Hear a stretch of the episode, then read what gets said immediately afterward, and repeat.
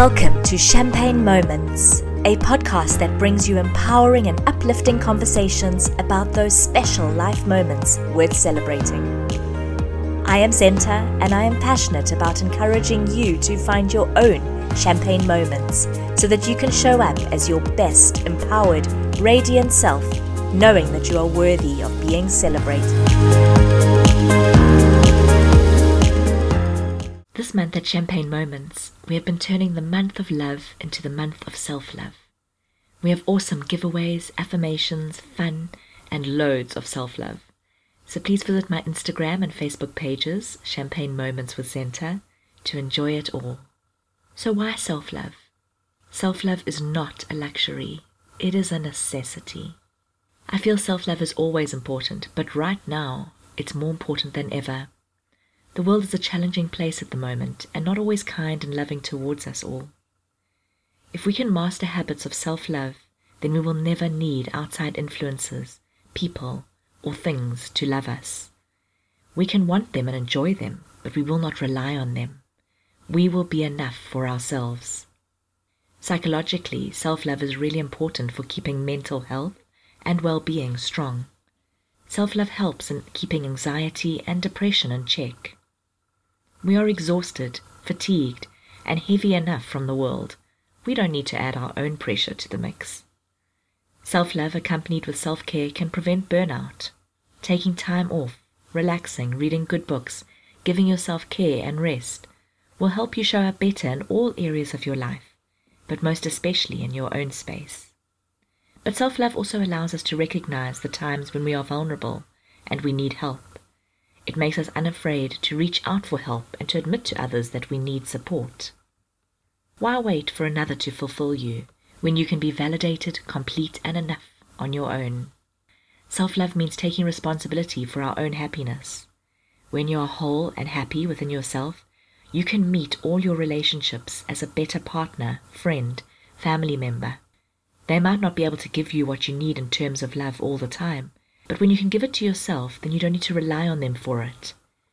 You are not dependent on them for it. And so you can show up better in relationship for yourself and for them.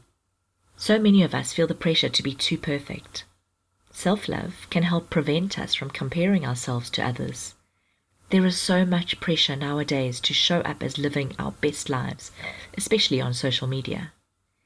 When we love ourselves, we can completely celebrate others and their journeys and truly be happy for them, and not allow their success to make us feel inadequate about ours. When we practice self love, we know there is space for us all to show up and win in our own ways.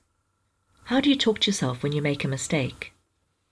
It is okay to make a mistake, to lose or fail at something. There are lessons in those moments, spaces for us to grow strong and to show up better for ourselves the next time. So when you make a mistake, do you call yourself stupid? Do you get frustrated and angry with yourself? How would you talk to a friend if she made the same mistake? Would you show her compassion and kindness and help her to see the lesson, the funny side, to feel better about herself? So could you do the same for yourself? Show yourself some love in how you speak to yourself daily. Rephrase the words that you say to yourself. Check yourself constantly and whether you are being kind to yourself. What love do you need right now? Nobody knows you better than you know yourself. So check in with your needs. Can you give yourself the love that you need? Can you show up for yourself in those spaces? Self love can fill the gap in our needs of love from others.